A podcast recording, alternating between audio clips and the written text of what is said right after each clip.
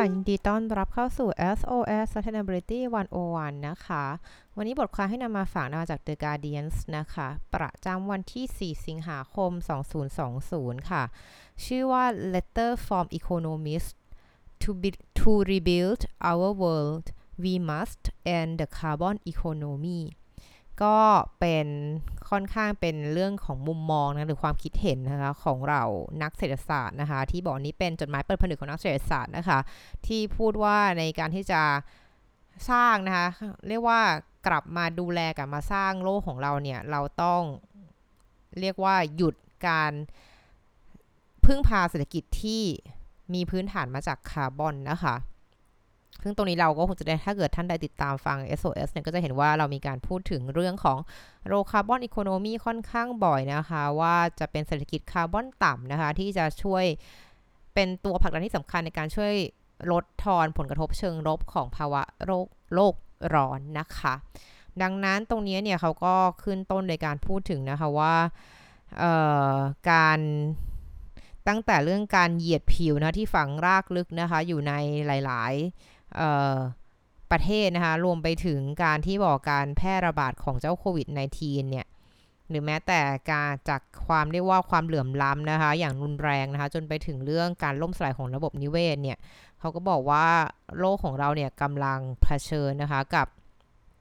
ภาวะฉุกเฉินนะคะที่สืบเนื่องการเกี่ยวพันกันอย่างแบบแทบจะแยกออกมาเป็นแต่ละเรื่องไม่ได้ทุกเรื่องเนี่ยมันเชื่อมโยงกันหมดนะคะ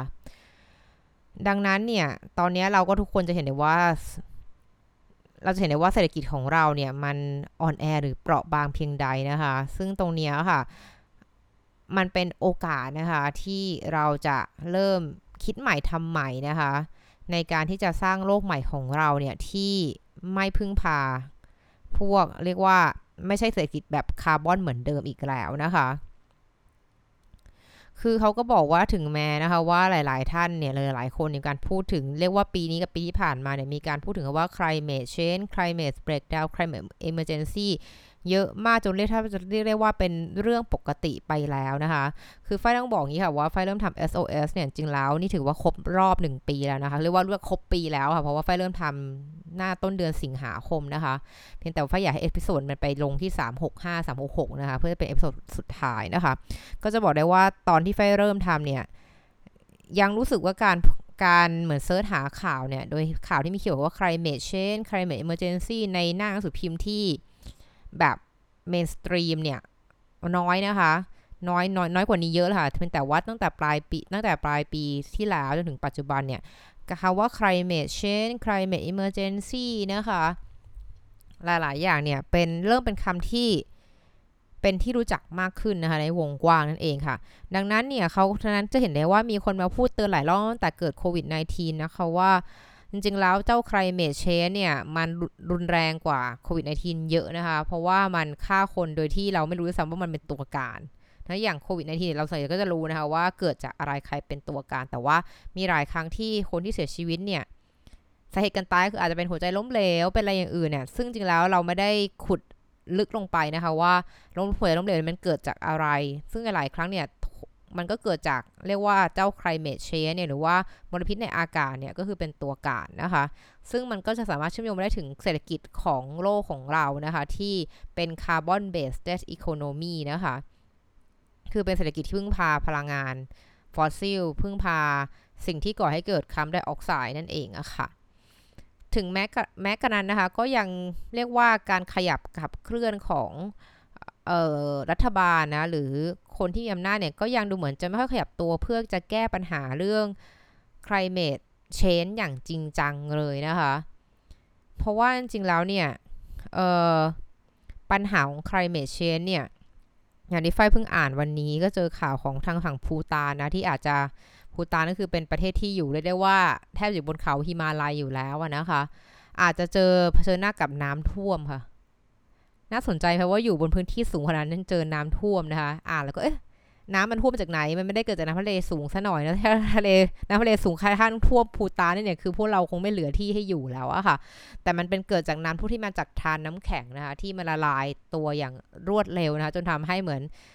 ปริมาณน้ำที่จุปกติมันเป็นของแข็งมันกลายเป็นของเหลวอย่างฉับพลันนะทำให้เกิดการน้ำท่วมในประเทศภูฏานนะคะ ซึ่งจริงแล้วประเทศภูฏานเนี่ยถือเป็นประเทศที่ carbon footprint ของเขาเนี่ยเป็นติดลบนะเพราะเขาไม่มีการผลิตอะไรอย่างนั้นเลยนะคะ คือเรียกว่าไม่ได้เกาะเรียกว่าคนที่ไม่ได้เกาะปัญหาแต่ได้รับผลกระทบเยอะสุดนะคะมันมันแบบมันไม่แฟร์มากมากมากมากเลยนะคะเขาก็เลยบอกงี้ค่ะว่าความไม่มีเสถียรภาพเนี่ยของเศรษฐกิจเนี่ยมันมันมันมันมันมันตั้งอยู่บนพื้นฐานที่ว่าความอายุติธรรมนั่นเองนะความไม่เท่าเทียมกันนั่นเองค่ะ โดยเขาก็บอกนะคะว่าการที่มนุษย์เราต้องทุกข์ทรมานในระดับใหญ่ๆนะสาเหตุเนี่ยไม่ว่าจะเป็นอะไรเอ่อไม่ว่าจะเป็นเรื่องการที่แบบว่าการเพาะปลูกล้มเหลวนะคะ ปลูกเพาะพันธุ์อะไรไม่ขึ้นเลย การภาวะภัยแล้งขาดน้ำนะน้ำทะเลที่สูงขึ้นนะ ไฟป่านะคะ หรืออากาศที่แบบเอ็กตรีมนะ แบบร้อนจัดหนาวจัดเนี่ย รวมทั้งการที่แบบคนต้องย้ายหินฐาน เนื่องจากว่าไม่มีที่ทำกินแล้ว หรือว่าที่อยู่อาศัยเดิมเนี่ยทำอะไรไม่ได้แล้วเนี่ย หรือแม้แต่โรคระบาดเนี่ยเขาบอกว่าต้นเหตุของสิ่งเหล่านี้ที่มันกระทบคนเป็นวงกว้างวงกว้างมากๆอย่างนี้ค่ะ มันเกิดจากภาวะโลกร้อนค่ะมันเกิดจากภาวะที่โลกมันร้อนขึ้นทุกๆวันทีนิดทีหน่อยแต่มันร้อนขึ้นทุกวันนะคะเขาบอกว่าเช่นการภาวะที่เหมือนคนไทยเราจะเข้าใจดีคือว่า การที่เรามี PM 2.5 แบบหนานแน่นมากๆ เนี่ย มันก่อให้เกิดความเสี่ยงที่สูงขึ้นมาก ๆ เลยนะคะ กับการที่ติดโควิด -19 ได้ง่ายขึ้นนะคะ หรือแม้แต่การตัดไม้ทำลายป่านะคะ แล้วก็การเเพิ่มขึ้นของอุณหภูมิเนี่ย มันก็ทำให้นะคะว่าในอนาคตเนี่ย จะมีเชื้อโรคมากมายที่มันจะออกมาจากป่าแล้วเข้าสู่คนนะคะ นอกจากนี้ค่ะ ที่สำคัญที่น่าสนใจและที่รู้สึกว่าแบบ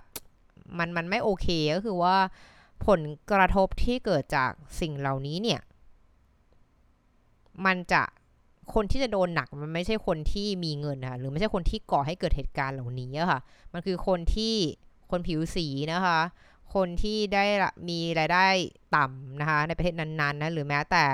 กลุ่มคนที่เปราะบางนะคะ ซึ่งกลุ่มเหล่านี้ก็อย่างที่เมื่อกี้เล่าไปคือกลุ่มคนอย่างประเทศปูตานเนี่ยที่จริงแล้ว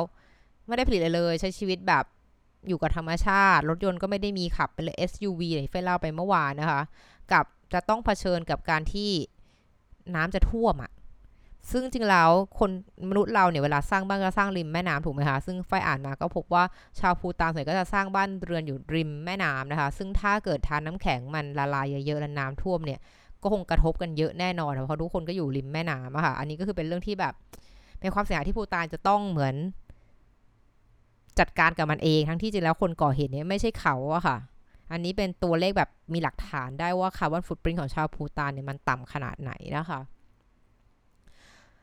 คือเขาก็บอกอย่างนี้ค่ะเขายกตัวอย่างของประเทศอเมริกานะคะว่ากลุ่มคนผิวสีในอเมริกาเนี่ยเขาก็เป็นกลุ่มที่เรียกว่ามี มีเรียกว่าอัตราส่วนนะที่สูงมากที่จะต้องอยู่อาศัยในที่ที่มีมลพิษทางอากาศนะคะแล้วก็เขาก็บอกเขาว่าเศรษฐกิจแบบคาร์บอนเนี่ยที่เราใช้กันอยู่เราเพิ่งผ่าอยู่มาหลายร้อยปีหรือหรือหรือหลายสิบปีที่ผ่านมาหรือในช่วงระยะศตวรรษที่ผ่านมาเนี่ยมันเป็นตัวเร่งนะคะให้ให้เรียกว่าความความเหลื่อมล้ำทางด้านเชื้อชาติสีผิว ทางสังคมทางเศรษฐกิจเนี่ยมันทำให้สิ่งนี้มันแย่ลงเรื่อยๆอะค่ะ แล้วทำให้ ทำให้เกิดเกิดระบบที่ที่จะไม่ก่อให้เกิดอนาคตที่มีเสถียรภาพอะคือระบบเนี้ยมันจะทำลายตัวเองในอนาคตอะเอาอย่างนี้แล้วกันถ้าเอามาง่าย ๆนะคะ ซึ่งถ้าเราแบบล้มเหลวในการที่จะลงมือแก้ไขมันในวันนี้เนี่ย มันค่อนข้างจะเป็นอะไรที่แบบ อะไรที่จะตามมาจากการที่เราไม่ไม่ลงมือทำในวันนี้เนี่ย มันคือสิ่งที่จะเป็นแบบสถานการณ์ที่มันจะเจ็บหนักกว่านี้เยอะค่ะ คือคุณจะต้องแบบเทรดออฟกับความที่แบบ ignorance วันนี้หรือความที่ไม่ทำอะไรในวันนี้ inaction ในวันนี้เนี่ยก็คืออนาคตคุณจะเจ็บหนักกว่านี้ค่ะนั่นเองนะคะ คือ คือแล้วนอกจากนี้เขายังบอกว่ามันเป็นความ มันเป็นความไร้เดียงสาอย่างร้ายกาจมาก ๆ เลยนะคะ ที่คุณจะจะจินตนาการว่า เราจะสามารถแบบสะกิดแบบ เฮ้ยเฮ้ยเฮ้ยพวกกลุ่มพลังงาน พวก fossil fuel เฮ้ยหยุดหยุด หยุดผลิตได้แล้ว กลับมาดูโลกร้อนหน่อย หรือว่าให้ปรับเปลี่ยนพฤติกรรมตัวเองเนี่ยมันเป็นเรื่องที่แบบเป็นความไร้เดียงสาที่ที่อันตรายมากนะคะ เพราะเขาบอกว่ากลุ่มอุตสาหกรรมนี้เป็นกลุ่มอุตสาหกรรมที่รู้เรื่อง climate change ก่อนคนอื่นนะคะ รู้ก่อนมานานมาก ซึ่งอันนี้ฝ้ายจำได้ว่าฝ้ายเคยพูดถึงข่าวของอย่างพวก Exxon Mobil พวกอะไรพวกนี้ที่โดนแบบฟ้องว่า คุณมีข้อมูลและ climate change เนี่ยก่อนคนอื่นเป็น 30-40 ปีด้วยซ้ำแต่คุณก็แทนที่จะช่วยกันนำเรื่องนี้ตีแผ่ช่วยกันแก้ปัญหาคุณกับ จ้างให้คนไปทำเป็น propaganda พูดว่าเนี่ยโลกร้อนไม่มีจริงมันเป็นเรื่องของ NGO อะไรพวกนี้เขาบอกอุตสาหกรรมอย่างเงี้ยที่มีพฤติกรรมการโกหก ว่า climate change เป็นเรื่องหลอกลวงอย่างเงี้ยค่ะ มาเป็น สิบๆปี นะคะ แล้วก็เรียกว่ากระตือรือร้นที่จะต่อต้านวิธีการแก้ไขปัญหา โลกร้อนนะคะ แล้วก็ยังคงวางแผนที่จะขุดเจาะน้ำมันต่อไป หรือพยายามที่จะทำให้โลกของเราเนี่ยต้องพึ่งพา fossil fuel ต่อไปในอนาคตเนี่ยคิดว่าคนแบบนี้หรืออุตสาหกรรมเนี้ยเขาจะมาเปลี่ยนพฤติกรรมเองแบบเกิดสำนึกได้แล้วเปลี่ยนพฤติกรรมเองเหรอคะ อันนี้คือสิ่งที่นักเศรษฐศาสตร์เขาพูดมานะคะ ดังนั้นมันเป็นไปไม่ได้เท่าเลยว่าแทนที่แล้วนั้นเราควรที่จะทำแบบใช้โอกาสนี้คือวิกฤตตรงนี้เนี่ยให้เป็นโอกาสนะในการแบบวางอนาคต ใหม่ที่มันดีต่อทั้งตัวเราเองและทั้งลูกหลานของเราในอนาคตค่ะ โดยการแบบเปลี่ยน carbon economy ให้เป็น low carbon economy ซะนะคะ ซึ่งเขาก็พูดถึงนะคะว่าบทบาทของรัฐบาลที่ต้องทำคือคุณต้องเรียกว่า คุณต้องกระตือรือร้นในการที่จะ fade out หรือเอา fossil fuel เนี่ยออกไปจากระบบเศรษฐกิจของคุณนะคะนั้นคุณต้องหยุดการให้ เรียกว่าความช่วยเหลือเงินสนับสนุนหรือเงินแบบใช้เงินสนับสนุนอะไร subsidies เนี่ยค่ะ ในการสนับสนุนพวกบริษัทน้ำมันบริษัทก๊าซธรรมชาติ บริษัทถ่านหินนะคะเพราะว่าสิ่งเหล่านี้ถ้าคุณยังให้เงินสนับสนุนเขาอยู่เนี่ยมันก็คือการทำให้การเปลี่ยนผ่าน energy เนี่ยการเปลี่ยนผ่านใช้พลังงานจากเอ่อฟอสซิลเป็นพลังงานทดแทนเนี่ยมันช้าลงเท่านั้นเองอะค่ะนั้นสิ่งที่คุณควรทำในฐานะรัฐบาลนะคะก็คือการที่จะ ร่วมมือนะคะในการที่ช่วยกุศลคนสามารถเฟดเอาคือเปลี่ยนทางสฟอร์มธุรกิจของเขาเนี่ยให้เป็นธุรกิจที่เป็นพลังงานสะอาดมากขึ้นนะคะ แล้วถ้าเกิดคุณเลิกที่จะถ้าคุณไม่ไปช่วยเขาในการทันสฟอร์มคุณก็แค่แบบหยุดการให้เงินสนับสนุนเขาให้เขาไปจัดการกันเอง ใช้กลไกตลาดช่วยเขาเองว่าเขาจะสามารถทำให้มันทำเงินได้ไหมนะคะ แล้วคุณเอาเงินที่คุณปฏิสนับสนุนกลุ่ม oil and gas กลุ่มพลังงานเนี่ย มาลงทุนในกับ ธุรเรียกว่าเทคโนโลยีสีเขียวนะคะทำโครงสร้างพื้นฐานให้ดีนะคะทำโครงการเพื่อสังคมนะคะที่ช่วยสังคมเนี่ยเข้าใจนะคะว่ามันสำคัญเพียงใดที่คุณต้องลดการปล่อยคาร์บอนนะคะ ซึ่งสิ่งเหล่านี้ค่ะฝ้ายจำได้ฝ้ายเคยอ่านข่าวหลาย ๆ เรื่องที่บอกว่าการเป็นหันไปพลังพลังงานแสงอาทิตย์ พลังงานลมเนี่ยมันช่วยจ้างงานได้อีกเยอะเลยนะคะ มันไม่ใช่หมายความว่าคุณเปลี่ยนจากแบบหนึ่งไปแบบนึงแล้วทำให้เหมือนมีการจ้างงาน มันมีการจ้างงานเพียงแต่ว่าต้องมีการ reskill upskill คนนิดหนึ่งนะคะ ซึ่งตรงนี้มันจะทำให้ประโยชน์ทั้งต่อสิ่งแวดล้อมแล้วก็ต่อประชาชนของประเทศนั้นๆ ด้วยนะแล้วก็ทั่วโลกเลยนะถ้าเกิดมีการทำอย่างเป็นรูปธรรมและทำกันอย่างแพร่หลายนะคะ ทีนี้ต่อมากลุ่มสถาบันต่างๆโดยเฉพาะสถาบันการเงินเนี่ยคุณต้องใช้อำนาจในการกำเงินในมืออำนาจในการเป็นนักลงทุนเนี่ยอำนาจในการให้เงินสนับสนุนเนี่ยอย่างถูกต้องนะคะ คือเมื่อไหร่ก็ตามที่ขนาดขนาดใหญ่ที่สุดเนี่ยของประเทศ รวมทั้งนักลงทุนที่มีอิทธิพลสูงสูงเนี่ย หรือแม้แต่มหาวิทยาลัยอย่างไอวี่ลีดต่างๆ เนี่ย ออกมารวมพลังกันนะคะ ในการที่ผลักดันให้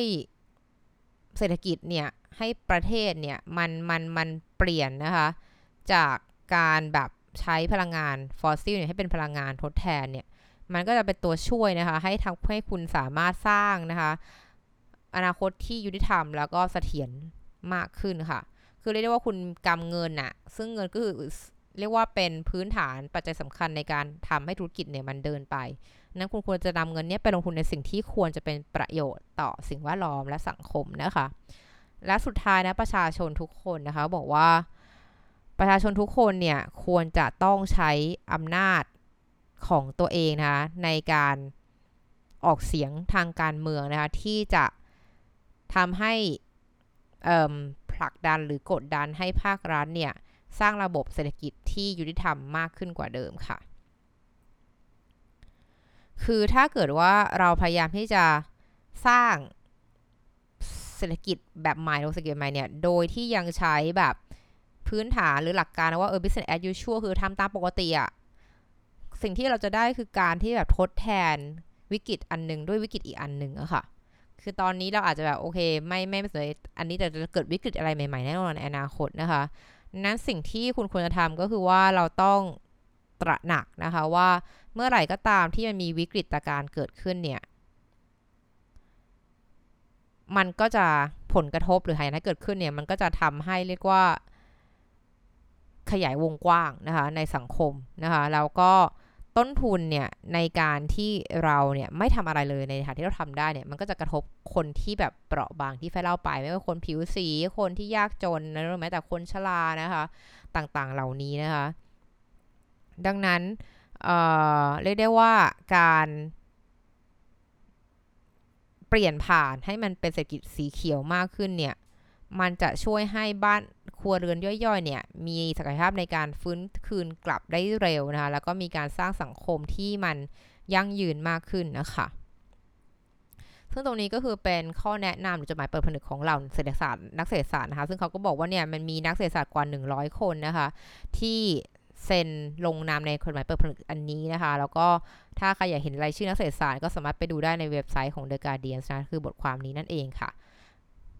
และนี่คือทั้งหมดของ SOS Sustainability วันวันประจำวันนี้ ขอบคุณติดตามนะคะ แล้วเจอกันใหม่วันพรุ่งนี้ สวัสดีค่ะ